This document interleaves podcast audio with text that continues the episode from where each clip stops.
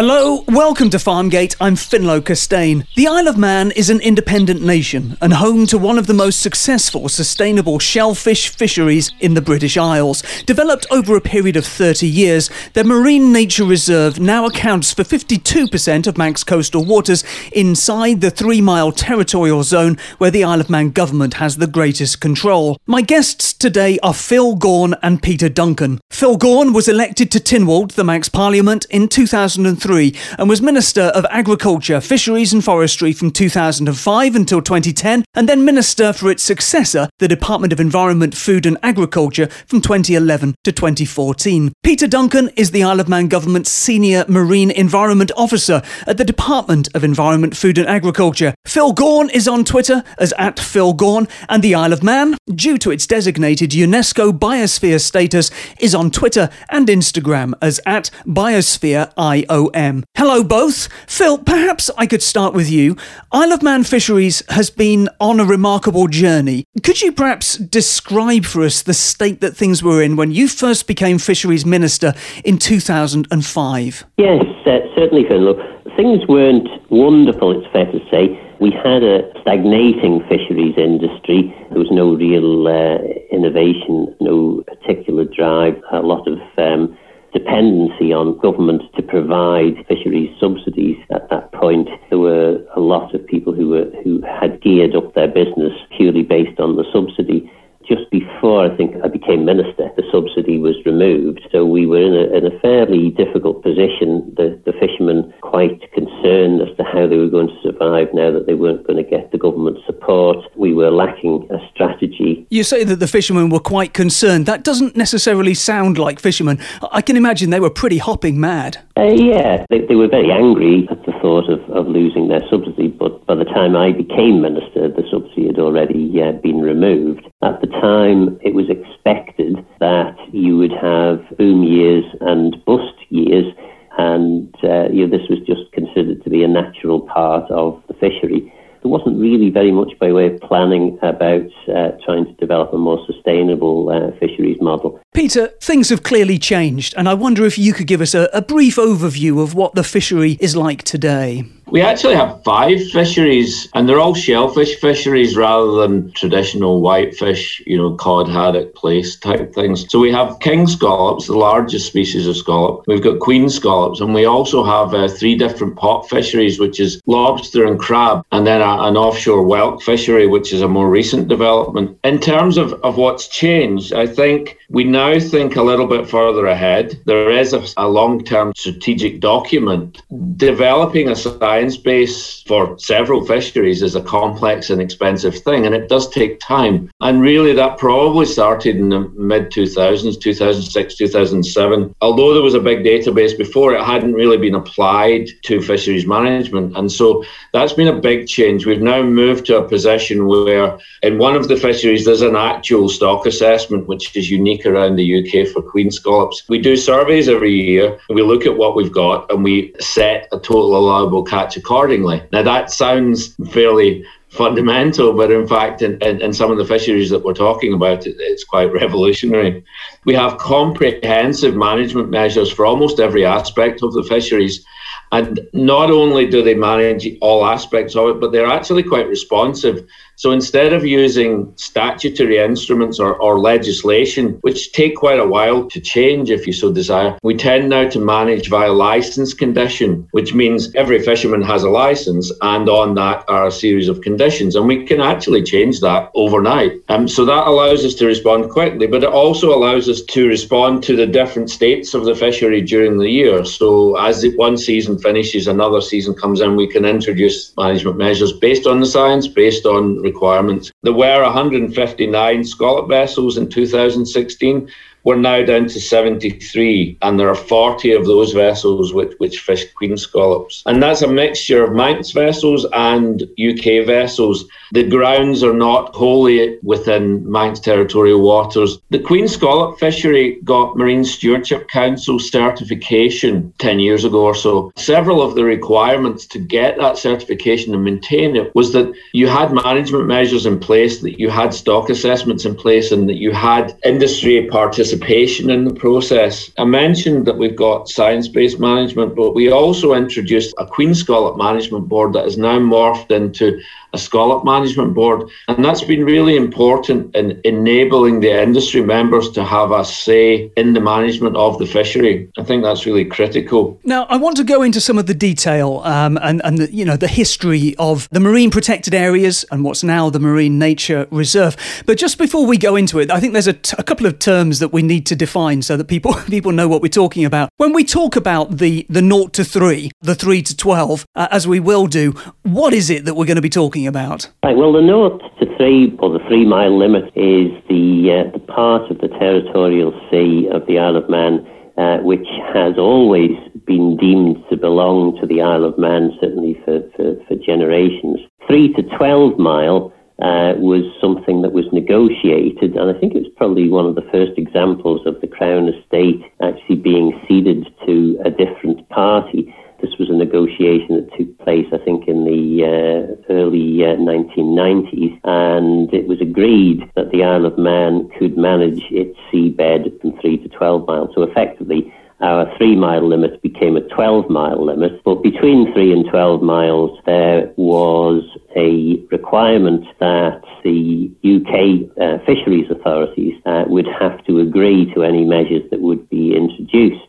Now, we renegotiated that fisheries agreement in the last 10 years, and uh, that agreement now just requires the Isle of Man to consult with the UK fisheries administrations and to not do anything that would be deemed to be unreasonable. What we've tended to do is, is recognise that if we exclude visiting fishermen from our waters, it's not unreasonable then of their administrations to exclude us uh, from their waters. But I think uh, you know, generally the approach that we've taken has been we want to work collaboratively and collectively to develop really good, truly sustainable fisheries. And if that uh, you know involves visiting fishermen, uh, then so be it. And possibly that's not a bad thing in, in general because they'll see the, the positive results of the measures that we introduce and hopefully uh, lobby their own uh, governments to, to do something similar when they get home. Thank you, thank you. And, and Peter, if we can get into the history, the origins of the Marine Nature Reserve predate Phil as Fisheries Minister, and they begin in embryo, I think, as a small protected area in Port Erin Bay, down in the, the southwest of the island. Do you think you could give us a quick history lesson? Why there, and then what happened next? Yeah, you're right. It, it did start off as a, as a very small area down in Port Erin Bay, and that's significant because the Port Erin Marine Lab was based there for over 100 years. And what they really required was an area of peace and quiet where they could conduct their experiments and they wouldn't be disturbed by, by visiting fishing vessels, etc. And so, as you say, it started off as a small area back in 1989. And that was expanded a little bit. And it, it, it gradually, I think, became recognized that if you leave an area alone, then A, there are more scallops in it, and B, those scallops start to move out naturally Um, and over the longer term, it was generally recognized that those scallops within the protected areas were actually contributing significantly to the surrounding fishing grounds to the extent that after a few years, first of all, people started to fish around the edges of them and got better catches. So the assumption was that there were better numbers inside the areas. Um, there were certainly a, a few transgressions legally um, early on in that process, and that probably made the point. But I think ultimately it was perceived that the southwest fishing grounds were a bit more reliable and bounced back quicker than those grounds on the east coast. But as the first ones became recognised and the science started to indicate that areas were connected by larvae, um, and so that if you protect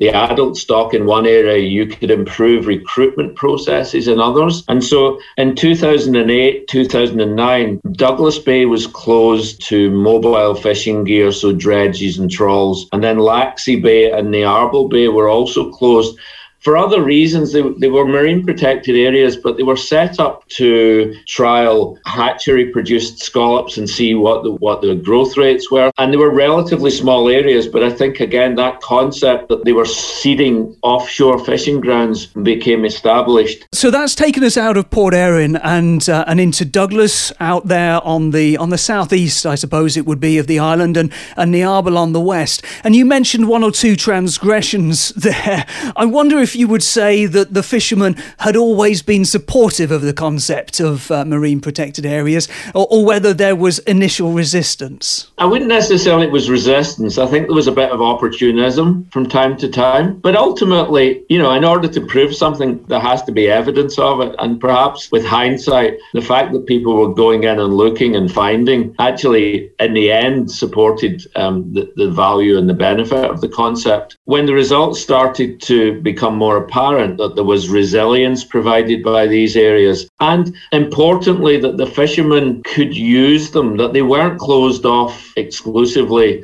uh, for other purposes, that the fishermen could still have access and that they were being used for the benefit of the industry it started 30 years ago and it certainly took 10 years before the concept became became ingrained and, and, and important enough for it to be accepted. Now, I know we're going to talk about two of the really important and, and sort of quite dramatic marine protected areas uh, or parts of the Marine Nature Reserve later on, specifically Ramsey Bay and Bay ny Carrickey. But Phil, just, you know, looking back at the politics of this, your job as a, as a minister, as a politician, was to shepherd people towards this new approach to fisheries. And you needed clearly the support of the fishers themselves, not least because it's it's kind of difficult to police the seas in the way that you can on land. And you also needed to get your changes through Tynwald, the Manx Parliament.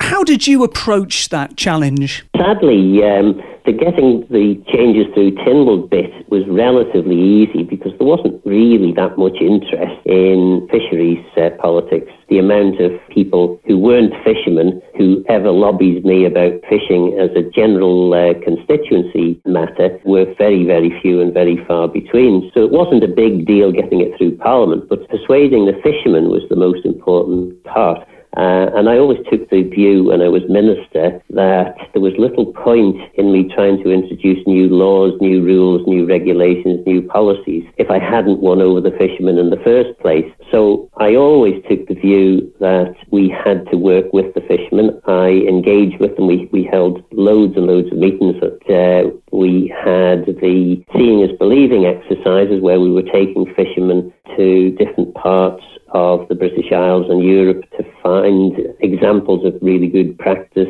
So it was very much on those lines. We were obviously helped a lot by the science.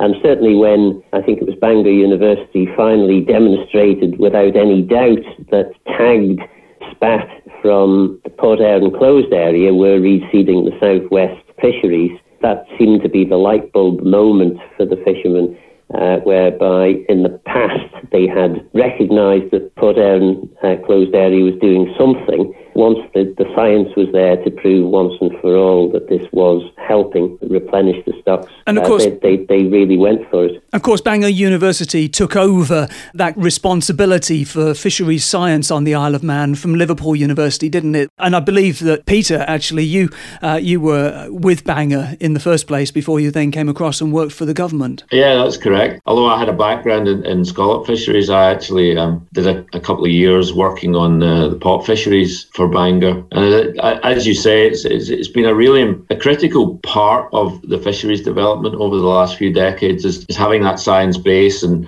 and an independent science base. So the data is what it is. It's collected, it's presented. You can take it or leave it, but but the results speak for themselves. Now, Phil, we've touched on this already, but uh, you know, much as the Isle of Man is an independent nation with its own government, with its own ability to you know make its own laws and control its own seas, the Irish Sea is shared by many different vested and indeed national interests. So on different sides of the Isle of Man, you're faced by England, Ireland, Scotland, and Wales. How does that relationship with these other nations work in practice at sea? I think generally, wherever you go in the world, whether it's uh, the Isle of Man, the, the Irish Sea, or further afield, the fishermen from different communities have a, a healthy mistrust of each other but also a certain amount of respect for each other as well. So, in terms of the actual fishermen, they get on, they recognise compatriots in the industry, they recognise that they're going through the same trials and tribulations. As far as the administrations are concerned, I think it's fair to say that England stroke UK uh, generally felt that it was far too big to be really bothered about anything that was happening in the Irish Sea and, and, and the Isle of Man's territorial sea. But we always persisted and uh, kept bringing our issues when we needed UK support. Ireland and Scotland, uh, it's fair to say that the relationship with Scotland had been quite tense for quite a while. Uh, but I, I, think that uh, relationship has improved, and certainly by uh, the creation of the Queen Scallop Management Board, inclusion of Scottish Fisheries Department or Fisheries Ministry members, as well as uh, Scottish fishermen, certainly helped us demonstrate that we were being as transparent as we possibly could be about decision making. And I think that's really important for the future. To be fair, our, our shellfish industry is more static than uh, than pelagic fisheries. But even with the shell fisheries, it's very obvious that the spat from our mature scallops, some of it lands in in our seabed, others appear in Scottish and, and Northern Irish fisheries in their territorial seas. So we, we need to be working with each other, overcoming the mistrust which exists between different fisheries administrations, I think. And that really is vitally important because one of the problems we've had with the queenie fishery in the last five or six years it is most likely to have been created by very intensive fishing in Liverpool Bay, uh, removing, almost annihilating the queen scallops there, um, so that there was uh, no spat arriving in, on the east coast of the island, which had a, quite a dramatic impact on our fishery there. So, yeah, important, vitally important to work with our partners in, in managing the whole of the Irish Sea. We've talked quite a lot in general terms now, haven't we, about the development of the Marine Nature Reserve. But let's get into specific detail now, and two bays in particular. Let's start with Ramsey Bay, off the northeast of the Isle of Man. Now, this is, it seems to me, it's a rather spectacular case study. And I wonder if you could take us through what happened there, Peter, starting from its emergency closure in 2009. Why was it closed? It's a very big bay, um, and it's also well sheltered from the prevailing southwesterly winds, being in the northeast of the island. So it was always a place where people could guarantee a day's fishing. And so it attracted quite a lot of particularly smaller vessels from all over. And the consequence of that, when you look back at that time, and that was the, the 2000s, where the restrictions on it were not particularly comprehensive, and we ended up with a situation which is, I don't think it's happened since, but there was an emergency closure put on the fishery in 2009. There simply wasn't anything there left to catch. At the same time, there was another process going on, which was the Manx Marine Nature Reserve project. And that had identified over the previous years where the, the key habitats and species were located around the island. And Ramsey Bay was one of the areas that really featured highly on that, that list of important places to protect for biodiversity and conservation. So that process was going on parallel when the fishery was closed. And one of the one of the really common features of marine protected areas is zonation for different purposes. And so during the, the public consultation processes, the idea developed of having a fisheries management area within the larger marine nature reserve. And because the fishery had closed and, and it wasn't certain that it would recover, then the fishermen were open to that idea that, that if they agreed to the wider protection, that they could have a higher degree of management of the specific area within the, the reserve itself, as and when it actually recovered. And so the Marine Nature Reserve was established in 2011. And that was really important because it was actually established under Manx law. So, under the Wildlife Act, it's the equivalent of a national nature reserve, marine nature reserve, and it has statutory protection. It has bylaws associated with it. And that was the first time that had ever happened. So, what we had in 2011 was an area with five different zones. Zone for four of them were zoned for conservation and, and, protection, and one of them was zoned for fisheries management. And so over time, surveys, again back to that importance of scientific assessment, surveys demonstrated that the scallops had, had started to come back in that bay. And so by 2013, there was a bit of an experimental fishery. Now, part of the deal, if you like, was that the industry members would have a much greater say in managing that area And so they took a very cautious approach. When the scallops came back, they said, right, we don't want to, to mess this up. We don't want to lose the opportunity again. So they took a very conservative approach in the first year to fishing. And that has really, it has expanded over time. But that same conservative approach has, has remained since 2013 up to the present day.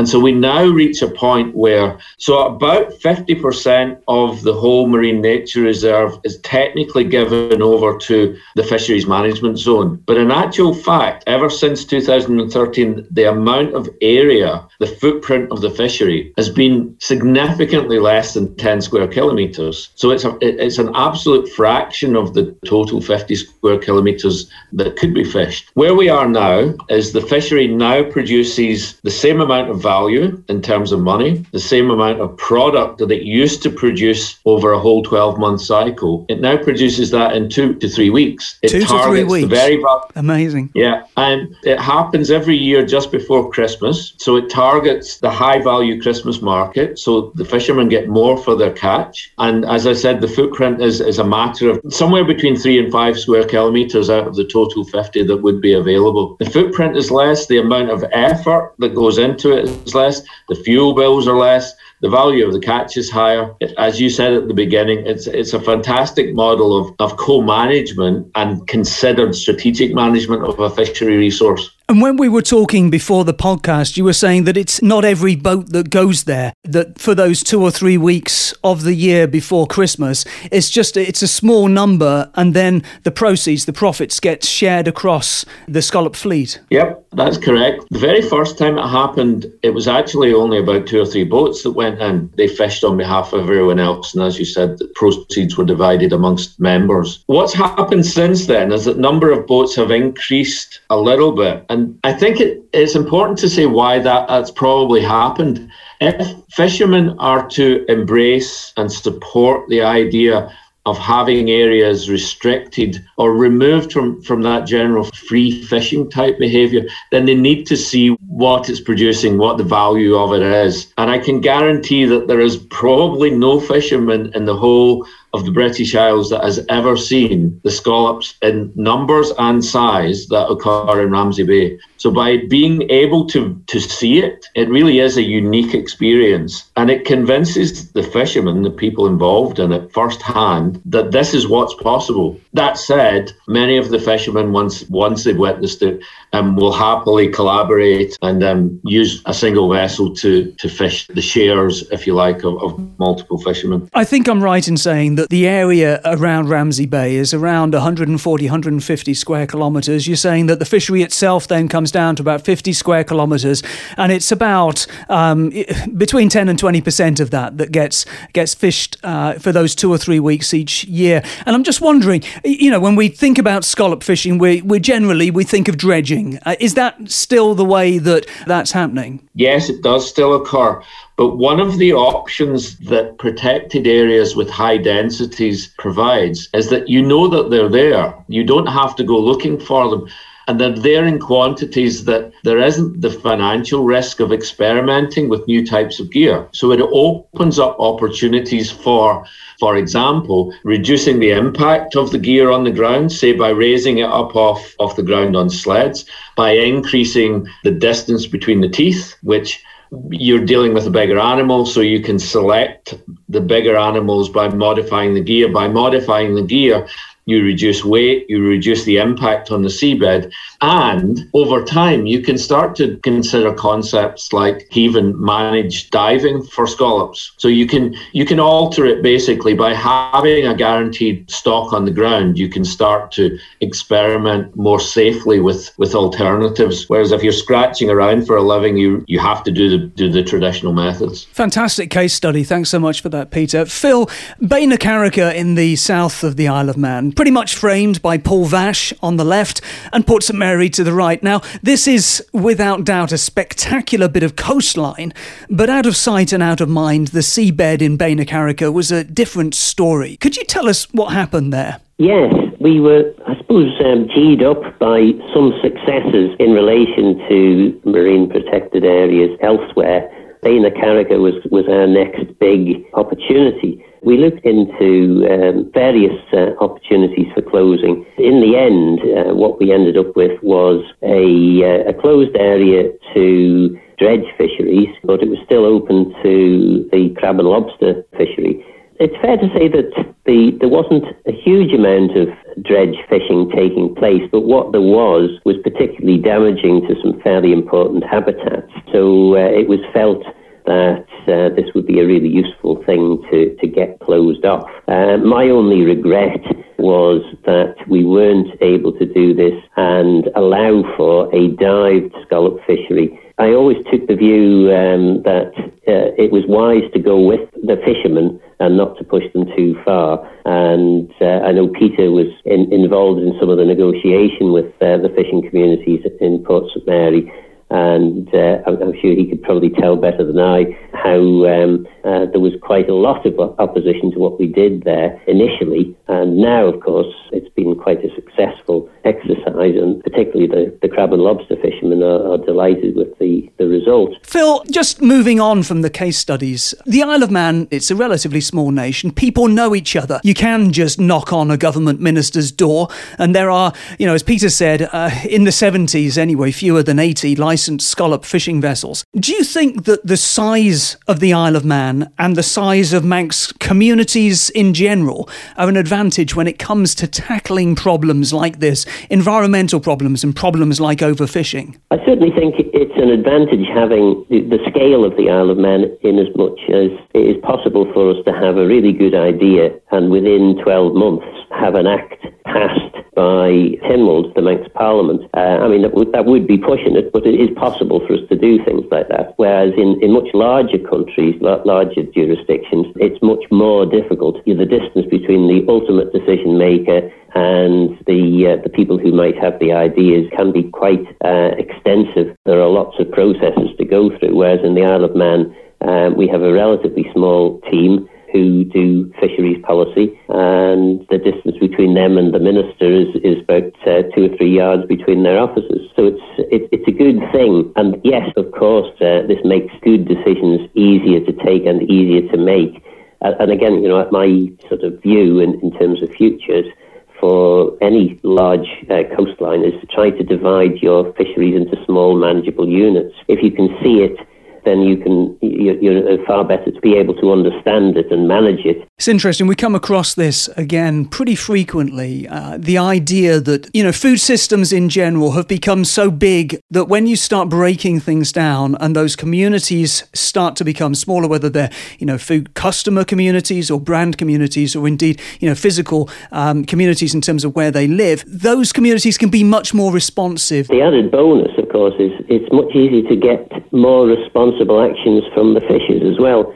Because you, you live in a, in a smaller community, if one rogue fisherman chooses to go and uh, fish in closed areas and, and do all the breaches of regulations, it's very easy and quick to find out who that person is. And it's also, um, you know, very easy for the fisheries community in which they, they operate to uh, to actually start saying, well, you know, hang on there, why are you doing this? You can see the advantage of um, doing things in the more sustainable way, in in the correct way. Why are you are you risking this? And I think um, you know, I'm not saying necessarily that small communities are more responsible uh, per se, but uh, in a much larger area, um, you know, you could have someone uh, fishing from a community that's several hundred miles away from somebody else. Why would they be as responsible as the person who, you know, effectively uh, the, the fishery is right on their doorstep? They can come in, do a sort of a, the equivalent of slash and burn on the fishery, and then disappear off and do it somewhere else um, because the territorial sea in the area that they're governed by is so much bigger in the Isle of Man, if, if you took that approach, you could quickly wipe out any sort of thoughts of sustainable fisheries, which would be damaging to the community in which you live. Fascinating. Uh, um, Peter, we're coming towards the end of the programme. And I wonder if you could help us just look into the future for a moment. What's next for Isle of Man fisheries? So I think there's a, a, a few important concepts that we need to consider for the future. One is diversification and building in some resilience. We have a relatively low number of, of species that we, we rely on. And Phil alluded to the idea that you really need to manage for multiple areas and multiple types of activity. It's one of the ideas within the marine nature reserves that you can zone for different activities. If it's a bit of a free for all, then the biggest and strongest win. But by maintaining space for everyone, whether that's marine conservation, biodiversity, pot fishing, mobile gear fishing, recreational angling, whatever it might be, we have to be able to make space for everything. So, for example, having marine nature reserve management plans. We talked a little bit about the naught to three in particular, which is an area of, of, of the territorial sea that we, we can manage more comprehensively. Um, and we have recently introduced a naught to three management plan for fishing. So, what that will enable us to do is take the concepts and, and the, the lessons learned from somewhere like Ramsey and expand them into a larger area of, of sea, providing some options for co-management of the fish, fishermen themselves. The industry have a bigger say in that, but at the same time, abiding by the general principles of evidence-based, setting some limits and, and managing what you have and, and under, knowing with confidence that the stuff is still there. So there's no race to fish it out immediately. And to what extent does climate change feature in your plans and the idea of blue carbon? Because um, I think the seabed, in the same way, when you plough a field, you release carbon. The same happens with the seabed. Um, and yet, you know, there are seagrasses that can help to sequester carbon very rapidly. Exactly. And I, I think increasingly the last five to 10 years, I've seen a, a marked um, recognition of these bigger issues such as climate change and reducing, you know, our carbon emissions. We have an advantage in that we have 50% of our naught to three already within statutorily protected marine protected areas. And so really that means that we, we have the capacity to manage habitats for purposes such as carbon sequestration and storage. And I think that really will be critical. But we are facing large scale threats to the supporting environment for all of our fisheries. They are really fundamental to to both the ecosystem services that they provide the animals and, and algae, etc., that live there, but also to the, the, the, future productivity of the fisheries themselves. And of course, you know, as climate change progresses, if we're not successful in keeping global temperatures below 1.5 degrees centigrade, the, seas will continue to warm, and that could have an impact on the fishery going forward as well. Precisely. You know, all, all species, and particularly species which are not particularly mobile, such as scallops and, and queenies, etc., they have a temperature tolerance range. Um, at the moment, we're right in the middle of, of their range. If things change, then we could be on the edge of it. And even things like ocean acidification, our key species are all shelled animals. If you change the pH of the oceans, then it starts to present difficulties for animals to survive. And so, I, as I said, I think a, a lot of things are coming together, and a holistic approach to how we manage the sea is going to be a really key component to this. Phil, just finally coming to you. Uh, the big difference between farming and fishing is that farmers own land or they tenant land. So they have a greater potential to be able to change and take control of that change. Fishers don't have that capacity. They don't own the seabed. Do you think that there might be an opportunity to do things differently in the future in the Isle of Man's territorial waters? For example, renting out sections of the seabed to individuals or to small groups of fishers, perhaps for polycultures and for regenerative regenerative ocean farming? Yes, absolutely. My only regret is probably too strong a word, but uh, the, the, the, one thing that I would have liked to have achieved and didn't quite make it was uh, to get part of our um, territorial sea leased out to uh, the fishermen so that uh, they, they could actually manage a particular area specifically for themselves. Now, I think there's great opportunity here to do more of this kind of thing government needs to be very careful that it doesn't create too many policies and get into too much detail. Uh, to my mind, government is there to set the overall parameters, to, to have the vision and the goal. Um, and clearly, you know, the goal in, in, in this case would be sustainable fisheries and uh, as much carbon sequestration as you can, as you can uh, manage to fit in. Um, beyond that, the, the, the, people who, who are usually best at coming up with ideas for their industry are the fishermen themselves. They know how it works, and uh, you know, with a little bit of encouragement along the, the educational side, seeing is believing, seeing how other projects work. You know, we, we, we could do some really quite dramatic and innovative uh, things in our territorial sea, and certainly, you know, getting different sections of the seabed, uh, the territorial sea, rented out for different activities sounds to me like an excellent idea. Uh, we, we must get a dived scallop fishery. Um, you know, the opportunities for growing uh, kelp and uh, other uh, shellfish as well uh, in, in, a, in, a, farmed way, in a sustainable way, regenerative uh, way, as, as, you suggest, are, are, massive for the island. And I'd love to think that in 20 years' time, the whole of the Isle of Man will be surrounded with such enterprises. It's been a fascinating conversation. Thank you so much, both of you. But I'm afraid that's all we have time for. I'd like to thank my guests Phil Gawne, former Fisheries Minister for the Isle of Man Government, and Peter Duncan, Senior Marine Environment Officer at DEFA. This programme is part of a series in which we're talking about the future of ocean food. And if you've enjoyed listening, please come back and listen to more. Tell your friends, like us, review us, and share our links. Farmgate is a partnership project for Farmwell and FAI Farms. We're funded by Sankalpa, and you can join the conversation on Twitter by searching for Farmgate Podcast. I've been ffinlo Costain. Bye for now.